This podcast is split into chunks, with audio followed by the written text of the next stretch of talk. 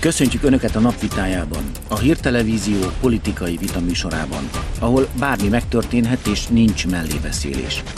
Visszavezetné a vizitdíjat Márkizai Péter. Kezdjünk!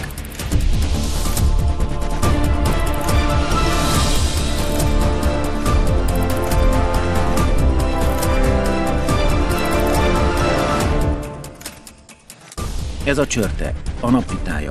Mai vendégeink. Mesterházi Attila, aki szerint a baloldal igazságosabb egészségügyet alakít majd ki. Volner János, aki nemrég úgy fogalmazott, a baloldal emelni az adókat és a rezsiárakat, és beengedné a migránsokat.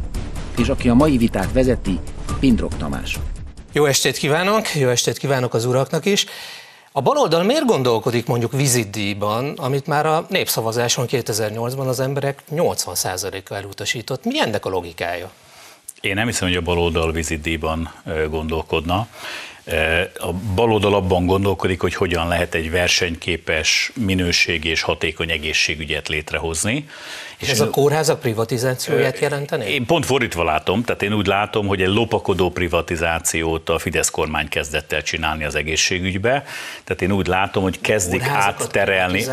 Nem, én mindjárt mondom, hogy hogyan értem. Én úgy értem, hogy egyre több magánszolgáltató megjelenését támogatják, és a úgymond a fizetőképes magyar választópolgárok, bocsánat, hogy ilyen egyszerűen fogalmazom, őket elkezdik átterelni, átterelni a magánszolgáltatóknak, közbe hagyják leromlani a közegészségügyet, és aki nem tudja megfizetni a magánszolgáltatását, annak szerencsétlennek marad egy tönkretett úgymond egészségügy. Tehát én pont fordítva látom, én úgy látom, hogy pont a Fidesz az, amely fű alatt, vagy a színfalak mögött segíti ezt a fajta magánszolgáltatói szektornak a kialakulását az egészségügybe. Én pont, meg mi pont azt mondjuk, hogy a közegészségügyet kellene felfejleszteni, hogy tulajdonképpen ne legyen különbség a minőség, meg műszerezettség tekintetében mondjuk a magánegészségügy és a közegészségügy között. Gúnyosan mosolygott, amikor a Fideszről volt szó, amikor Mesterházi úr arról beszélt, hogy privatizál a Fidesz az egészségügyben. Igen. Hát ugye itt látni kell azt, hogy amit a baloldal tett, meg amiről a baloldal most beszél, az fényévnyi távolságra van egymástól.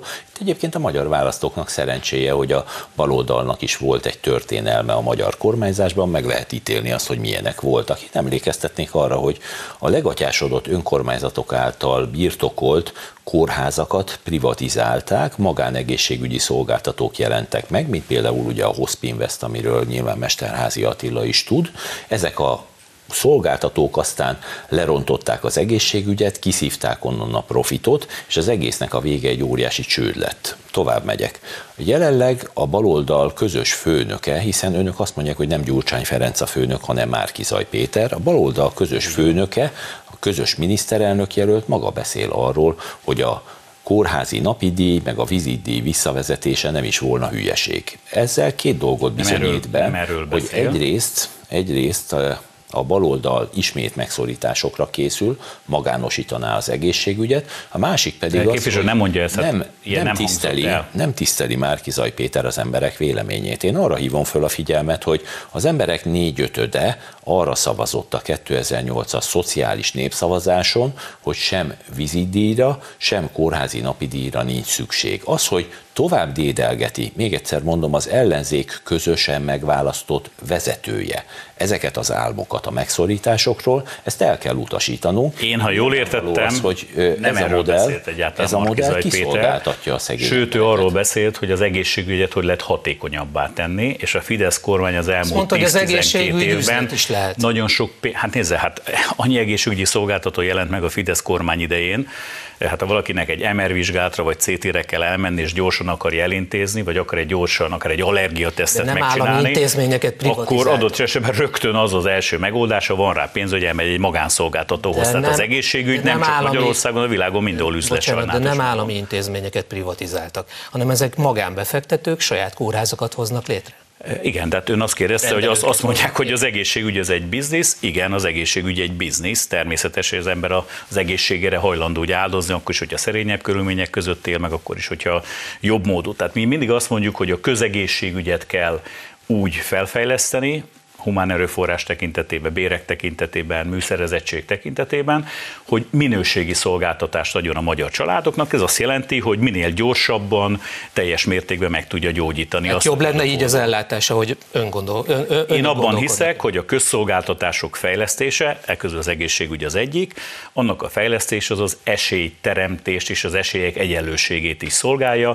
Ez egy teljesen világos baloldali alapérték, tehát mi azt mondjuk, hogy ne csak a gazdagoknak járjon az egészség, most kicsit kisarkítva, hanem bizony e, ugyanaz a szintű egészségügyi szolgáltatás járjon annak is, aki olyan területen lakik Magyarországon, kisfaluba, tanyán, vagy éppen nincsen egzisztenciális helyzete. Fel szeretném arra hívni a figyelmet, Mesterházi Attila egyes szám első személyben fogalmazta meg ezeket a gondolatokat, úgy kezdődött a mondat, én abban hiszek. Ehhez képest az ellenzék miniszterelnök jelöltje, Márkizaj Péter pedig mindannyiuk nevében, mind a hat párt nevében fogalmazza meg azokat az elképzeléseket, hogy szó szerint idézem, az egészségügyön csak egy drasztikus magánosítás segíthet.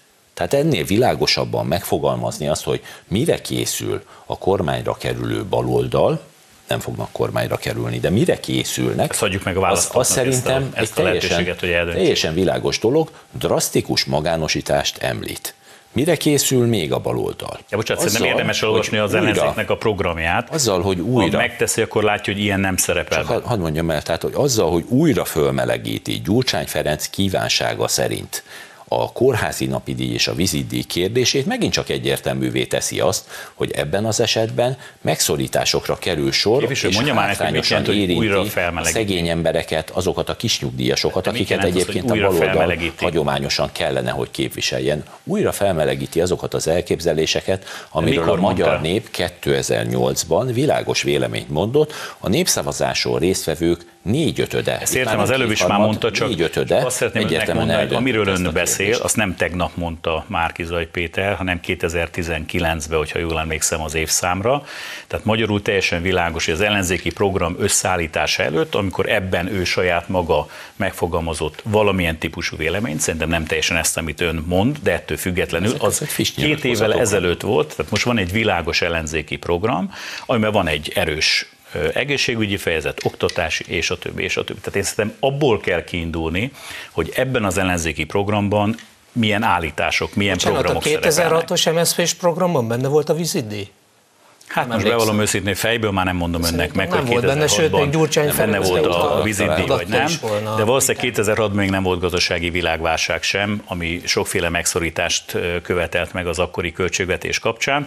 Tehát ezért én azt gondolom, hogy ez egy, értem, egy politikai támadás a Fidesz részéről, de itt egy olyan interjúról vagy beszélgetésről van szó, amit két évvel ezelőtt mondott valaki, valószínűleg teljesen más helyzetből kiindulva. Ráadásul most pedig van egy világos ellenzéki program, amit ön is mondta, hat párt együtt döntött el a miniszterelnök jelöltel, tehát természetesen ebben vannak kompromisszumos területek, vannak konszenzusos területek, és én szerintem azt kell nézni, ami le van írva, és amire vállalást tesznek a politikai pártok. Márkizaj Péternek a friss kijelentéseiről beszélünk, olyan dolgokat mond, amit például hol egy autó hátsó üléséről, hol pedig a hódmezővásárhelyi otthonából üzen a választóknak. Tehát itt nem valami időhomályában Ebből a konkrétumról beszélünk, az 2019-es. Régmúltra terjed. Én az Origo honlapból indultam ki, tehát ott ezt írták. A, a másik, másik, kérdés, másik kérdés pedig megint csak az, hogy akkor ki itt a főnök? Tehát, hogy mégsem már kizaj a főnök, akit megválasztottak közös miniszterelnök jelöltnek, hanem Gyurcsány, aki azt mondja, hogy nyakára ültetek egy felvigyázó nőt Péter Fiudit személyében, aki megoldja azt, hogy Márkizaj Péter ne válaszoljon a kritikus kérdésekre. Hogy azt is a Gyurcsány ültette a nyakára? Mindenki előtt Márkizaj Péter azzal adá... Hadd mondjam végig, Mesterházi úr, egy pillanat tehát Márkizaj mond, amire meglep egyszerűen már, tehát, hogy, hogy Márkizaj Péter az, az ellenzék, tehát Márkizaj Pétert az ellenzék közös miniszterelnök jelöltjét azzal megalázni, hogy a sajtófőnöke leoltja a sajtó nyilvánossága előtt, és megtiltja neki a válaszadás lehetőségét, ez azért mindennél árulkodóbb arról, hogy milyen viszonyok vannak a baloldalon. Önnel Tehát... megtörténhetett volna ez, amikor miniszterelnök jelölt? Ez hát ugye, ha jól értettem, hogy én néztem ezt a sajtótájékoztatók, hogy az történt, hogy az adott sajtótájékoztató keretében a témához kapcsolódó kérdéseket fogadták kérdésként, de utána ugyanezeknek az újságíróknak egyébként, amikor találkozott az újságíróval Márkizaj Péter, akkor válaszolt ezekre a kérdésekre. Ez egy teljesen bevett technológia, önök is alkalmazzák, hogy amikor egy tévé, egy konkrét témáról van sajtótájékoztatók, az oda vonatkozó kérdésekre válaszolunk, és utána persze van lehetőség egy ilyen úgymond négy szemközti interjú kérésre is, ez meg is történt. Tehát én azt gondolom, hogy ez egy teljesen bevett szokás az egyik kettő, senki senkit nem ültetett senkinek a nyakára, de hadd kérdezem már meg képviselőn, volt frakcióvezető az ön esetében, el, mert el szeretném mondani ön esetében, erre. hogy volt ez, hogy ön egyetlen egy jobbikos képviselőnek a véleményét sem hallgatta meg, amikor döntés hozott frakcióvezetőként? Tehát önöknél ez úgy ment a korábban a jobbikban, ahol itt kiebrudálták, hogy hogy, hogy, hogy ön eldöntötte egyedül, és senkit nem kérdezett meg, mert én szerintem az a normális, ha van egy vezető, mint Márki Zaj Péter, akkor természetesen megkérdezi az őt támogató politikai pártoknak a véleményét, illetőleg az ő véleményét is elmondja. Ez zajlott az elmúlt hetekben egyébként az ellenzéki oldalon. Szerintem ez így normális, így demokratikus, én is ebben hiszek, hogy meg kell hallgatni az embereket, és persze a miniszterelnök jelöltnek, van egy komoly felelőssége és lehetősége is, hogy meghatározom bizonyos irányokat, hiszen ő az első számú ember, aki vására viszi a, a, a bőrét értelmeszerűen. És szerintem ebből alakult ki ez a program, itt senki nem diktált senkinek sem, hanem voltak egyeztetések több körben is. Én szerintem ez itt teljesen rendben volt. Ha engedi, akkor most tényszerű megvilágításba helyezem, mindenki megnézheti ezeket a videófelvételeket. Márkizaj Péter a kamerák előtt nyilvánosan mondja el, hogy ő nagyon szívesen válaszolna a kérdésre, de a sajtófőnöke letiltotta erről, ő azt mondja, hogy fölborítja a rendet azzal, hogy Márkizaj Péter válaszol, a másik nem adott semmiféle interjút. Itt arról volt szó, hogy a sajtófőnöke nagyon agresszívan a jobboldali újságírókat lögdösve igyekezett elhessegetni a sajtó munkatársait a miniszterelnök jelölt úrtól, és megtiltotta neki a nyilvánosság előtt a válaszadást. De áttérve a kérdésre. Ez mégiscsak sikerült, mert a válaszokat megadta a miniszterelnök. Természetesen nem szeretném ezt sem megkerülni. Nálunk elképzelhetetlen lett volna, hogy mondjuk a Jobbik frakció vezetőjeként, vagy mondjuk alelnökeként sajtótájékoztatót tartok, és oda jön egy sajtó sajtómunkatárs, és megtiltja nekem azt, hogy válaszoljak az újságírói kérdésekre. Én egyébként olyan szempontból rendkívül kritikusan nézem ezt, hogy 2010-ben én azzal kezdtem el népszerűséget szerezni, hogy három agresszív, felhetszelt, balliberális újságíró állt az egyik oldalon, másik oldalon meg én, és megvédtem az állást. Már kizajról nem az lehet a vélemény, meg hát saját maga is, hogy picit gyakorlatlan még a nagy politikában, és azért mozog ilyen hát, esetben Hát ha már rákérdezett, akkor elmondom a véleményem már Kizaj Péterrel. Szerintem nem is a sajtónak kellene foglalkoznia, hanem egy képzett pszichiáternek, aki ezeket a dolgait egyszerűen kigyomlálja. Ez az ember tényleg egy futóbolond, elmebeteg, a nyilvánosság előtt zajlik a kálváriája, pusztítja a baloldalt, ahol éri, többet ár nekik, mint én egyébként, ezt most e, dicsérőleg mondom már Kizaj Péter felé, nagyon örülök, hogy ő lett a közös baloldali miniszterelnök jelölt, mert nála alkalmasabbat az én céljaim elérésére biztos nem találnánk. Jó, bocsánat, csak várnám, hogy tiltakozik. Hát, Megmondom miért, mert ugye amikor legutóbb, legutóbb mondta, az Orbán Viktornak a gráci kezeléséről, hogy miről beszélt Márkizaj Péter, akkor nagy támadást kapott a jobboldali média oldaláról. Nem a hírtelevízió véleménye Ezek az adatok, János ezek, hát de mégis kikérhetné akkor műsorvezetőként, hogy, hogy azért, ha ez igaz Orbán, így például, azért ez nem lenne rossz. Egy petíciót is aláírunk. Az is rendben Igen. van egyébként. A jó Isten mentsem minket a hírtévés petíciótól, de ami a lényeg, az az, hogy természetesen Oszkó Péter erről szó sincsen. Beszélt, nem hát Oszkó Péter valószínűleg első felháborodásában beszélt erről, értem szerint, hogy szó sincs, és nem is jó szerintem, hogyha ilyen irányba akarjuk elvinni a politikai diskurzust. Szerintem van sok olyan téma mind a két oldalon, konkrétan nézetbeli különbségek, vagy adott esetben tényleg adott esetben hibák, amiket lehet és kell is kritizálni, erről szól a politika, de az embereknek az egészségügyi állapotával pro és kontra szerintem nem érdemes viccelni, és nem is szabad Mégis viccelni. A baloldaltól mit várhatunk, Úgyhogy hogy a kerülne, például egészségügyben? Akkor Ezt, amit szerint... mondtam, hogy a közszolgáltatásokat javítani fogjuk, beleértve az egészségügyet, szociális szférát, vagy az oktatást. Például? A rezsicsökkentés az nem, marad? hogy ilyen rezsicsökkentés marad, hanem ennél jobb, ha szabad így fogalmazni. A jobb az azt jelenti, hogy igazságos és fent, hosszú távon fenntartható. Tehát mi azt mondjuk, hogy ki kell egészíteni a rezsicsökkentést egy olyan energiahatékonysági programmal, ami abban is segít az embereknek, hogy kevesebbet fogyasszanak, hiszen ha jobban van szigetelve a ház, ha modernebb a, a, a fűtésrendszer, akkor természetesebben kevesebbet kell fogyasztani. Ez mindenkinek az összességében jó, mert kevesebb támogatást kell adni, és az illetőnek is abstart kevesebbe kerül ö, alsó hangon is a, a, a, a, a fűtés. Másik oldalra pedig igazságosabbá kell tenni. Tehát szerintem, aki az uszodáját fűti gázzal, annak nem kell adni támogatást. És értem, hogy itt előkezve nem értenek egyet, ez a különbség a baloldal meg a jobb oldal társadalompolitikája között. Akkor Márta Imre nem kapna. Sem Márta Imre, de se Orbán Viktor például, vagy Mészáros Lőrinc, vagy akár bármelyik más oligarchát említhetjük a jobb oldalon. János? Tehát ilyen egyszerű. Szerintem hagyjuk ezt az uszodafűtést. Tehát a magyar hát azt gáz értem, felhasználásnak, hogy magyar gáz felhasználásnak egy ezreléke nem megy a magánuszodák fűtésére. Ezt na, körülbelül mindenki tudja. Tényleg a baloldalnak ezek ilyen visszatérő kifejezései, valaki ezt a végtelen buta politikai panelt legyártotta, de itt nem erről van szó. Itt arról van szó, hogy a szocialista kormányzás 8 évében többször nagy mértékben emelkedtek a rezsidíjak. A magyar választópolgár ebből a 8 évből tud kiindulni. 2010-től napjainkig 30%-kal csökkent Magyarországon a rezsi. Ebből is ki tud a magyar választópolgár indulni. És amikor egy magyar átlagember fontolóra veszi azt, hogy kire szavaz, nyilván a rezsicsökkentésben elért eredmények, akár a szocialisták idején tekintett drágulást, akár az elmúlt 8 év 30%-kal alacsonyabb rezsiköltségeit veszük kiindulási alapnak, döntő tényező lehet. Levitte a hangsúlyt, az első fél időnek vége, Akkor de azért majd erről egy-két mondatot hadd tegyek hozzá. Köszönöm szépen.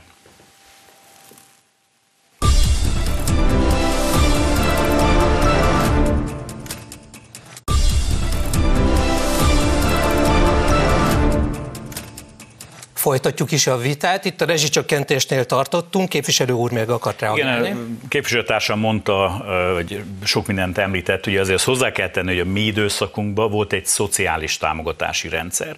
Tehát hiába emelkedett a rezsiár, az azokat az embereket nem érintette, akik a szociális támogató rendszernek a részei voltak. Ettől volt ez igazságosabb, hogy mondjam se önnek, se nekem, de se Gyurcsány Ferencnek, hogy az ön kedvenc nevét említsem, nincs szüksége rezsi támogatásra, mert ki tudjuk fizetni a fizetést fizetésünkből.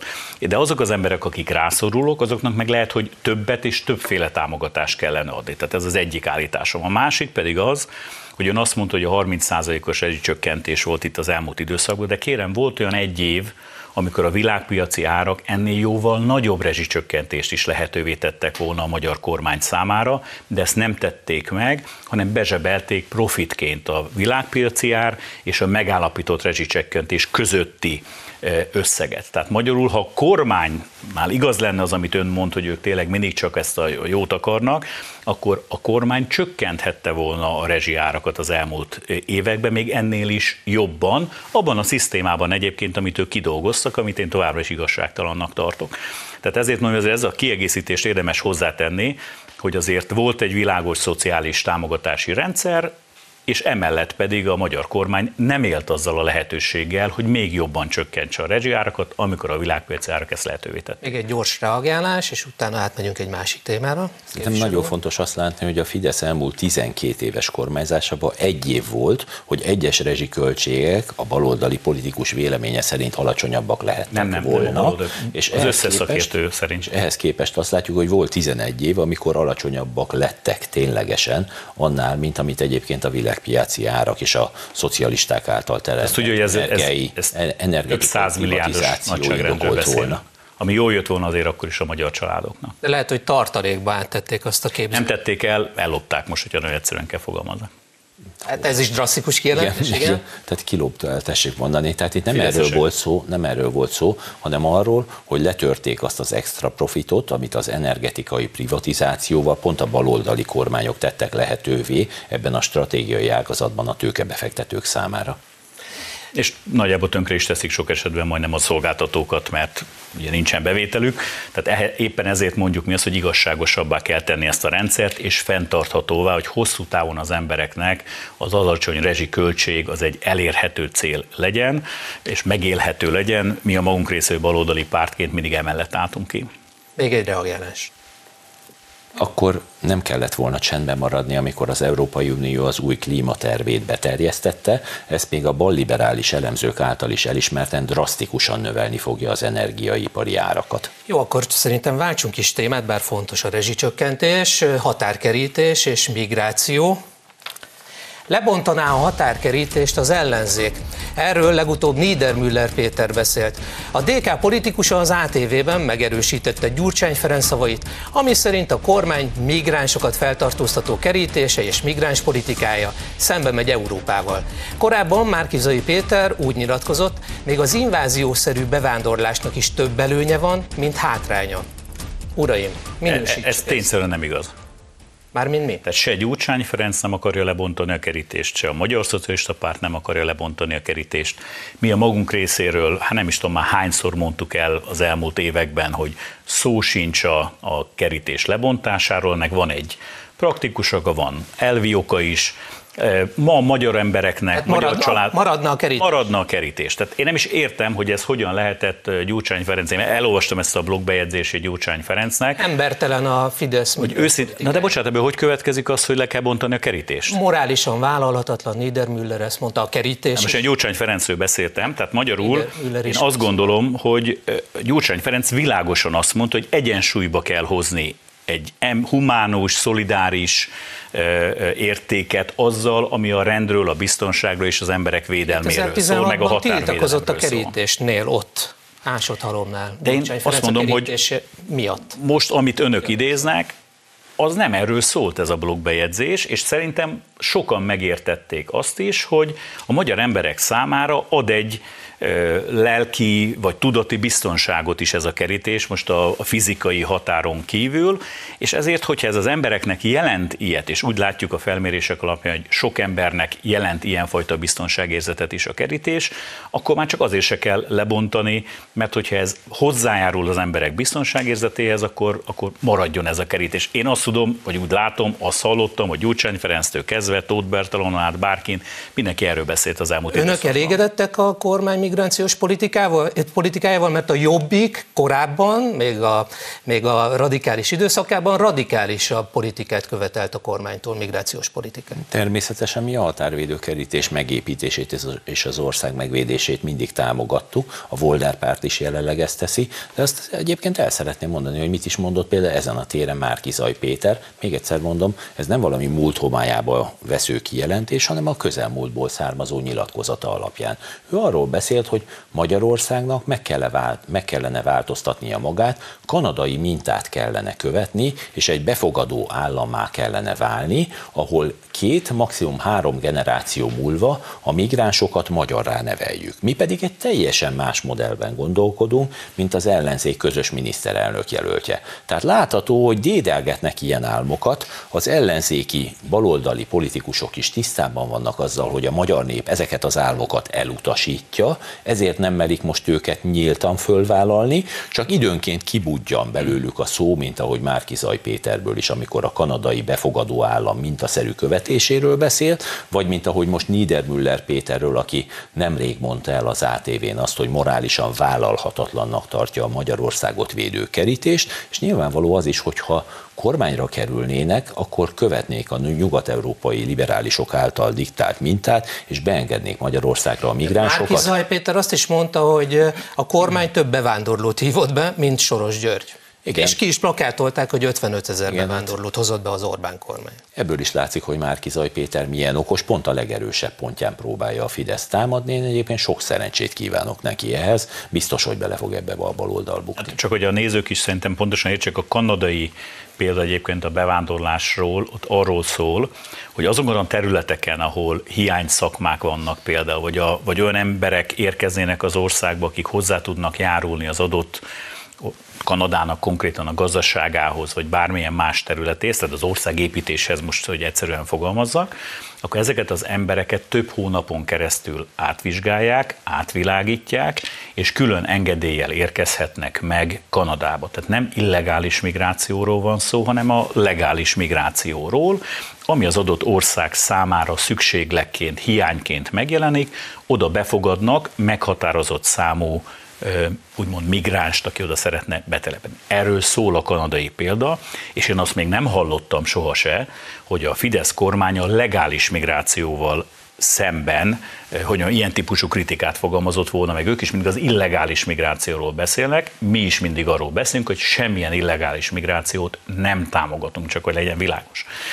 És ennyiben szerintem ez egy logikus felvetés Márkizaj Péter részéről, hiszen egyrészt a letelepedési kötvényekkel igenis beengedtek nagyon sok külföldit, ezek közül sokan Kínából jöttek, arab országokból jöttek, Oroszországból jöttek, tehát teljesen más szociológiai, társadalompolitikai háttérrel érkeztek, tehát hogy nem olyan könnyű beilleszkedni adott esetben, illetőleg kérem, hát ezt ön is tudja, rendkívül sok filippinót, és különböző országokból érkező embert engednek be, mert hiány szakmák alakultak ki. És a magyar kormány adhat harmadik országok számára olyan vízumot, amivel munkavállalás, Egy munkavállalói vízumot tudnak a... Márki Zai a... Péter azt is mondta, hogy az inváziószerű migráció sem okozna gondot akkor ezt most, hát most attól függően, hogy mit értünk? Inváziószerű hát migráció, mert ha ez egy legális, mert hogyha ez egy legális történet, akkor ez semmi probléma nincsen, mert el tudja bírálni az adott hatóság, hogy ki az, aki jogosult a belépésre, ki az, aki nem. Tehát én csak azt szeretném mondani, hogy az sem egy téves állítás, hogy a Fidesz kormány több migránst engedett be, mint Soros György, mert hogy tényszerűen igaz, tehát most már nem csak a kárpátaljai magyarokat engedik be Magyarországra dolgozni, mert ugye ez egy szinte, hogy természetes fluktuáció vagy mozgás jelent, hanem az ukrán-ukránokat, bocsánat, most nem tudom pontosabban megfogalmazni, akiknek semmi közük nincsen se a magyar nyelvhez, magyarul se beszélnek. Tehát kell hozzá egy másik ember, aki irányítja őket az építkezéseken, mert ennyire sok hiány szakma van. Tehát a magyar kormány, bocsánat, csak a magyar kormány is szembesült a valóság, hogy nem működik a gazdaságnak néhány szektora azért, mert nincs elég magyar munkaerő, tehát Magyarországon élő magyar munkaerő. Ezzel a problémával kell valamit kezdeni, és kezdenek is, mert adják ki a munkavállalási engedélyeket. Hát, hadd mondjam el, hogy évtizedek óta ugyanilyen szép szavakkal, mint Mesterházi Attila, amiket használt, magyarázzák meg nyugat-európai országok vezetői, hogy miért van rendben a migráció és évtizedek múlva ennek láthatjuk a következményeit. Szilveszter éjszaka például csak Kölnben 1200 nőt ér szexuális támadás a főtéren, és a rendőrség tehetetlenül hallgat, a rendőrkapitány pedig letagadja azt, hogy tudnának arról, hogy bevándorlók követték el ezeket a szexuális inzultusokat. Franciaországban rendszeresen, éves szinten szilveszter éjszaka ezer autót gyújtanak föl szilveszter éjszaka az illegális bevándorlók, meg az ott maradt gyermekeik, és látható, hogy ezekkel a problémákkal ők már kénytelenek együtt élni, ők már elrontották. Nekünk, magyaroknak pont itt kell behúzni a féket, nem szabad engedni annak, amit Mesterházi Attila mond, mert Nézd, ő szép szavakkal ecseteli. Ő szép ezt a kormány szavakkal, csinálja. Csak hadd mondjam, ő szép szavakkal ecseteli, hogy miért kell valóban megfelelni a Márki Zaj Péter által sugalmazott világképnek, és beengedni más Szerintem országokból ez a ide ez a normális világkép. Ez a humánus beengedés, Volner János azt mondja, hogy terrorcselekményekhez is, hát ez... vagy Bocsánat, vagy, kérek, vagy hát, olyan bűncselekményekhez vezet, amit nem lehet már kontrollálni. Norvégiában egy norvég ember végzett, hogy mondjam, lövöldözést egy szigeten, ahol norvég gyerekeket lőtt agyon. Ez a, ez a borom, bocsánat, hogy így mondom, vagy hát mert az az, egy őrült ember, semmi köze nem volt a migránsokhoz. Tehát a terrorizmus, meg az őrültség az független ettől, mert én egyszerűen csak azt lenne, hogy bizonyos csoportokat be lehet. De, de, de én csak azt mondom, hogy van más példa is. Barcelona mondok, hogy van más példa. Így van, és vannak más példák is. De ezek bevándorló és nőket nem csak bevándorlók inzultálnak, hanem nem bevándorlók is sajnálatos módon inzultálnak. Én amiről beszéltem, az az, hogy a magyar kormány legálisan beenged Magyarország, hát csak én is hadd reagáljak, legálisan beenged Magyarországra külföldi munkavállalókat. Még nagyon távoli országokból is, vietnámiakat, filipinókat, akiknek semmilyen kulturális kötődésük, se nyelvi, se más nincs, nem hogy Magyarországhoz, még Európához. Volnáról? Hát, De ez egy legális, szabályszerűen történő dolog.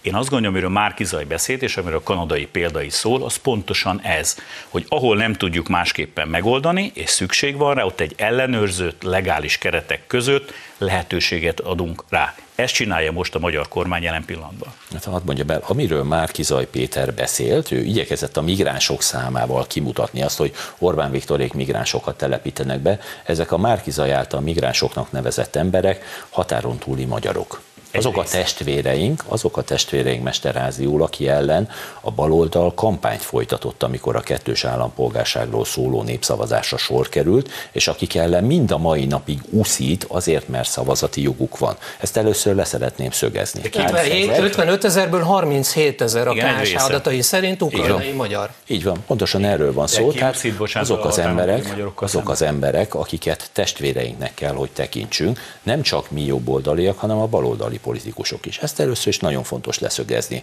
A másik pedig, szerintem ez egy döntő különbség a két pólus világképében.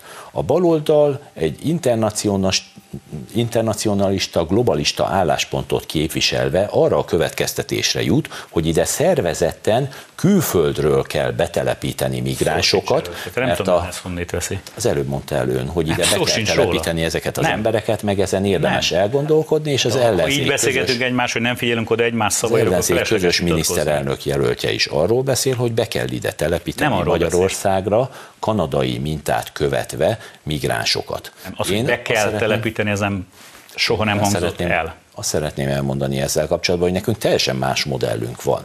Most a kormány rendkívül sok pénzt Európában, sőt világszinten kimagasló összeget fordít a költségvetésből családpolitikai célokra. A németeknél például volt egy olyan kampányszlogen, nem kellenek nekünk migráns gyerekek, megcsináljuk mi magunk mármint a német gyerekeket. Ugye ez volt az egyik pártnak a szlogenje a, a választások idején. Magyarországon is az a modell, hogy igyekezni kell a családokban megoldani azt, hogy a gyermekeket, akik akarnak, akik akarnak vállalni, azok megtehessék, ennek semmilyen anyagi gátja ne lehessen. Ez egy fontos elérendő cél. A baloldal pedig arról beszél, mint amit Németországban is most megtett az új kancellár, hogy Németország bevándorló országgá vált, mi pedig egyszer nem szeretnénk ide eljutni. A 2022-es választásnak pont az lesz a tétje, hogy az önök által szorgalmazott úton megye tovább Magyarország, és elkezdjük szervezetten betelepíteni. Hát nem mondja majd önöket, ami nem igaz.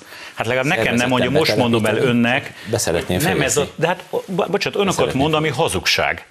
Tehát a, a, a, a hazugsággal tömi az embereknek a fejét. Hát De nem igaz. Arról, hát most beszéltem arról, hogy nem így telepíteni a hiány. Nem erről beszéltem. Nem erről beszéltem. Azt mondtam, hogy erre van egy legális lehetőség, Igen. amivel a mai kormány él.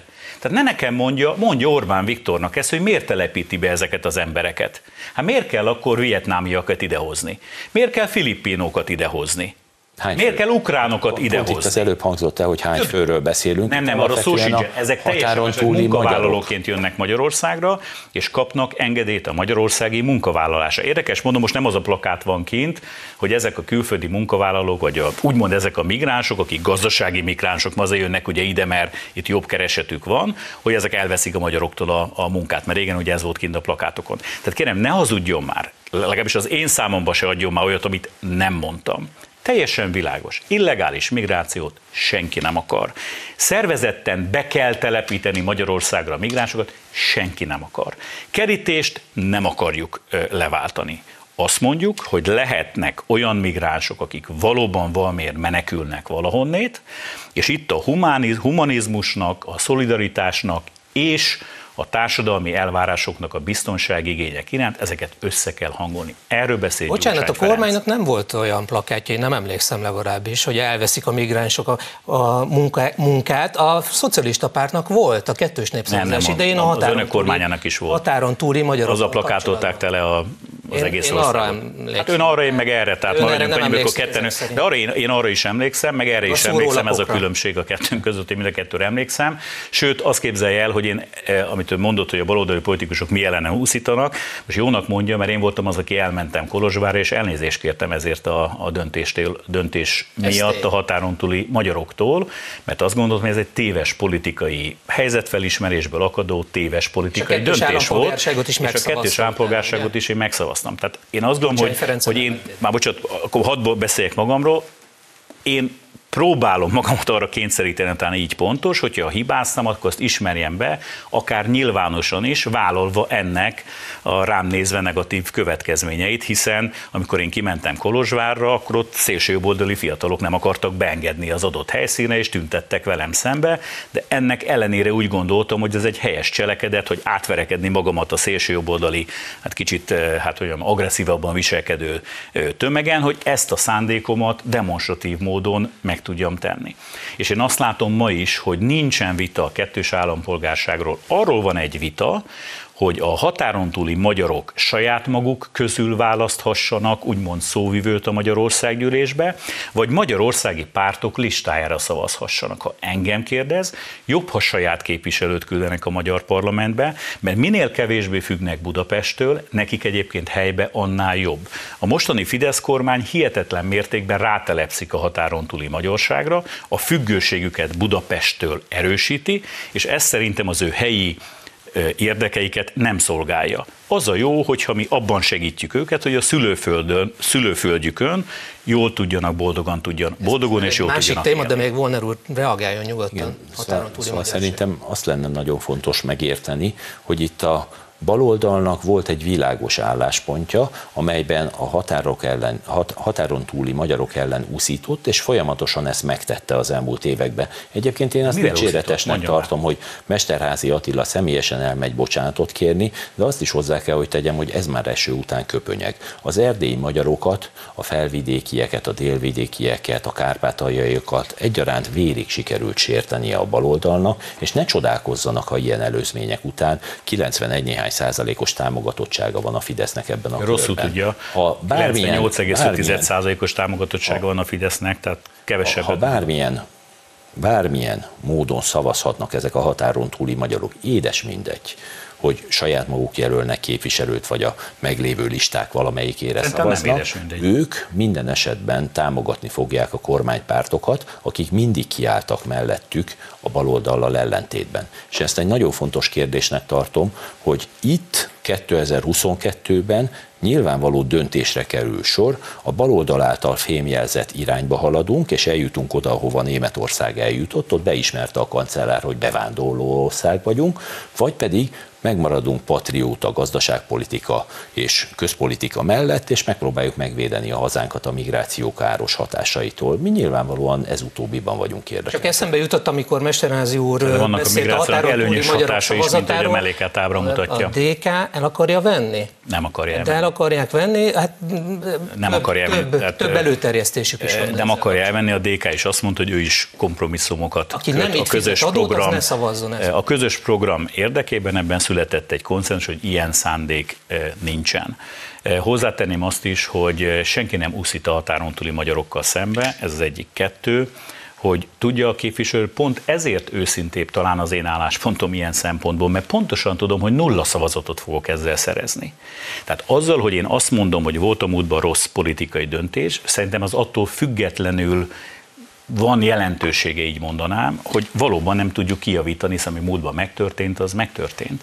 De a baloldalnak ez az álláspontja, az azért őszinte, mert nem szavazatszerzésre irányul, mert pontosan tudjuk, nem vagyunk bolondok, hogy mi nem fogunk szerezni, most ott beszéljük csak a saját pártomról, az MSZP nem fog szerezni szavazatokat a határon túlon egy ilyen választás kapcsán. Ez biztos, igen. Tehát, e, tehát ebben nem vagyunk naivak, de ennek ellenére azt mondjuk, hogy igenis fontos ez a kérdés, és igenis nem akarjuk elvenni a kettős állampolgásokat, igenis tudjanak szavazni, igenis saját maguk közül válasszanak egy olyan embert, aki nem a Fidesz pártpolitikai érdeket képviseli a Fidesz frakcióba, hanem a saját határon túli nemzeti érdekeket képviseli a magyar parlamentben. Mint hogy a magyarországi kisebbségeknek is van, például a német szószóló, ugye parlamenti képviselőként teszi ezt, a többiek pedig szószólóként a magyar parlamentben. Ha már a munkaerőhiány szóba került, akkor nézzük meg a munkanélküliség állását. Ez a következő témánk.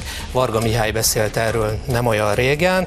A Magyarország magyarországi munkanélküliség ráta a hatodik legalacsonyabb az Európai Unióban, jelentette be a pénzügyminiszter. Varga Mihály közösségi oldalán posztolta a legfrissebb eredményeket, amely szerint még 2010-ben a 12%-ot is meghaladta a munkanélküliség, addig már ez 3,7%-ra csökkent. A miniszter azt is közölte, cél a teljes foglalkoztatottság. A közel 0%-os munkanélküliségről a balliberális kormányok regnálásuk alatt azt állították, hogy elérése illúzió. Illúzió? Nézd, a, a teljes foglalkoztatottság az nem a nulla százalékos 3 százalék. munkanélküliséget jelenti, hanem ön is mondja egy magasabb számot, és most hát ezt mondod, mindig ez volt a célja majdnem mindenkori kormányoknak. Tehát mindenki természetesen annak örülne, hogyha mindenki, aki akar és tud, az dolgozzon A mostani adatokkal elégedettek? Nézze, volt egy erős visszapattanás, de a 2012-es adatokhoz nagyon nehéz hasonlítani, hiszen egy gazdasági világválság volt 8-9-10-ben. Most más típusú válság van, akkor egy pénzügyi válság volt, ami tovább gyűrözött a magyar gazdaság, vagy nem a magyar, hát minden a világgazdaságban is. Most pedig azt látjuk, hogy nem csak Magyarországon, hanem mindenhol Európában a gazdaságnak a visszatérése úgymond a, a normál állapothoz, a pandémia előtti állapothoz gyorsabban történik, mint ahogy ezt várták. Ez mondjuk például dolgok dolgokból is látszódik, hogy valahol áruhiány keletkezik, vagy az autókat nem tudják legyártani, és stb. stb. stb. Tehát mert gyorsabban tér magához, hogy így mondjam, a, a gazdaság, mint korábban, hiszen egy másik típusú válságot kellett túlélni. Tehát ezért én azt gondolom, hogy minél alacsonyabb a, ez a szám, természetesen annál jobban örül mindenki. Hozzáteszem azért, hogy azért ebben a statisztikában benn vannak a külföldön dolgozó magyarok is, meg ben vannak azok is, akik csak félállásban, meg, meg atipikus foglalkoztatási keretek között vannak, tehát valószínűleg a valós szám azért ennél magasabb. Ettől függetlenül mi is annak örülünk, és az a célunk, hogy minél többen tudjanak dolgozni tisztességes fizetésért. Ezt nagyon fontosnak tartom elmondani, nem hittem abban, hogy ez a tíz év alatt egy millió helyet, munkahelyet teremtünk című szlogen megvalósul, amit Orbán Viktor 2010-ben elmondott, de megvalósult. Egy millió ezerrel többen dolgoznak most Magyarországon, mint amikor még a szocialisták kormányoztak. És pár mi az, elmentek az ország. Mi az, ami nem egyértelmű mérőszáma a gazdasági sikernek, mint az, hogy 1 millió 100 ezer emberrel többen teremtenek értéket és dolgoznak Magyarországon. Ez egy egyértelmű gazdasági siker. És megjegyzem, mérőszáma is a kormányzati munka eredményességének. Akkor, amikor a szocialisták kormányoztak, a hosszú évekig tartó konjunktúra idején folyamatos rekord költségvetési hiányokat halmozott föl a az magyar költségvetés, folyamatosan kötelezett kötelezettségszegési eljárásokat folytatott az Most Európai lenne, Unió ezt az Európai Unió nem szabadítja föl. Akkor, amikor még egyszer hangsúlyozom, nem volt válság, hanem jól ment a világgazdaság. Akkor, hogyha most megnézzük, hogy mi történik Magyarországon, most valóban van egy egész világra kiterjedő válság, amiről nem mi tehetünk, hanem van egy koronavírus járvány, ami minden gazdaságot sújt a világon. De ebben a koronavírus járványban ennyire gyors felállást, mint amit a magyar gazdaság produkált, ez azért azt kell, hogy mondjam, hogy példaértékű. Más gazdaság is Nem véletlen produkál. lett az, hogy Sőt, a kínai volt a leggyorsabb emberrel többen dolgoznak, mint akkor. Akkor például az volt a jellemző, rengeteg vállalkozó ismerősömhöz diplomás, két-három diplomás emberek kopogtattak be, hogy adjál valamilyen munkát, bármit, akár udvart is söprögetek, csak valami legyen, hogy keresek egy kis pénzt. Most a munkaerő után rohangálnak a cégek, és hogyha az ember visszagondol arra, hogy milyen fizetéseket jelentenek be egyes Magyarországon megtelepedett multicégek, például a kereskedelemben, akkor bizony el lehet csodálkozni azon. Igen, és tudja, ezek a, ha már multicégeket említette, ez azért rossz példa, mert a multicégek euróban számolnak. Tehát amikor bértömeget számolnak a multicégek, akkor ők nem forintba tervezik a költségvetésüket, hanem euróban. És ebből kifolyólag, hogyha a magyar forint ennyire gyenge, mint amennyire gyenge, és ekkora az infláció, akkor könnyen előfordulhat, hogy egy multi megtervezte a bérköltségét mondjuk 1 millió euróra, az minden emeléssel együtt is marad neki 1 millió euró, mert elinflálódik ez, a, ez a, az összeg, illetőleg a forint gyengesége miatt szinte nem jelenik meg a költségvetésbe. Tehát ezért én azt mondom, hogy pont a multinacionális cégeknél ez nem feltétlenül egy erős példa. Kettő, hogy 2008-9 esetében pedig azt mondom önnek mondani, hogy érdekes módon ön nagyon megértő a jelenlegi válsággal, hogy ez az egész világban mindenkit érint érintett, ez abszolút egyetértek, csak szeretném az önfigyelmét fölhívni arra, hogy a 2008-9-es válság is, válság is mindenkit érintett, nem csak a magyar gazdaságot. Tehát arra hivatkozni, hogy amikor a Fidesz kormányt érinti egy válság, akkor természetes, hogy bizonyos mutatók nem jól állnak. Amikor a szocialisták idején volt egy válság, akkor még azt mondjuk, hogy hülyék voltak, mert nem, nem, nem tudtak jó adatokat produkálni. 2006-ban a költségvetési hát, hiány, amikor még nem volt válság, 9% volt. Hát most megnézzük meg, hogy hol van a költségvetési hiány. Nem, e- ezelőtt is volt magas költségvetési hiány, tehát ha nominális értékben nézzük a konkrét számot, akkor ilyen magas még soha nem volt. Annyi valóban el kell, hogy ismerjük, hogy mivel a gazdaság jobban teljesít, ezért a GDP-hez hasonlított államadóság vagy deficit, az más aranyszámot mutat. De hogyha a konkrét számot nézzük, akkor ilyen magas nem volt a válság előtt egy, sem a magyar Egy mondatra van időnk, tényleg egy mondat, reagálás. Igen akkor államcsőd veszély fenyegetett Magyarországon, amikor a szocialisták kormányoztak és beköszöntött a válság, és 1 millió 100 ezerre kevesebben dolgoztak, mint jelenleg. Most a magyar gazdaság, hála Istennek, még úgy is stabil, hogy az Európai Unió vezetése megpróbál Magyarországra nyomást gyakorolni azzal, hogy a nekünk járó pénzt visszatartja. Uraim, uraim fenyegetett a köszönöm, köszönöm szépen, hogy itt voltak. A nézőknek is köszönöm a figyelmet. A csörte után rövidesen kezdődik a vezércik. A stúdióban már ott van M. Kovács Róbert. Szia, Robi, mire számíthatnak a nézők? Szervusz Tamás, szép estét mindenkinek! Ferenc Orsolyával, Borosbánk Leventével és néző Lászlóval várok ma mindenkit, és témákkal is készültünk bőven. Beszélünk arról, hogy Gyurcsány embere ismét beismerte, kerítésbontásra készülnek, Kattyán György szexcset királynak ajtót mutatott a baloldali ellenzék, miközben a jobbikos Potocskáné valós képességeit végre csak felismerték. Hamarosan érkezünk. Köszönöm szépen, a nézőknek is köszönöm a figyelmet, holnap újra jövünk. Viszontlátásra!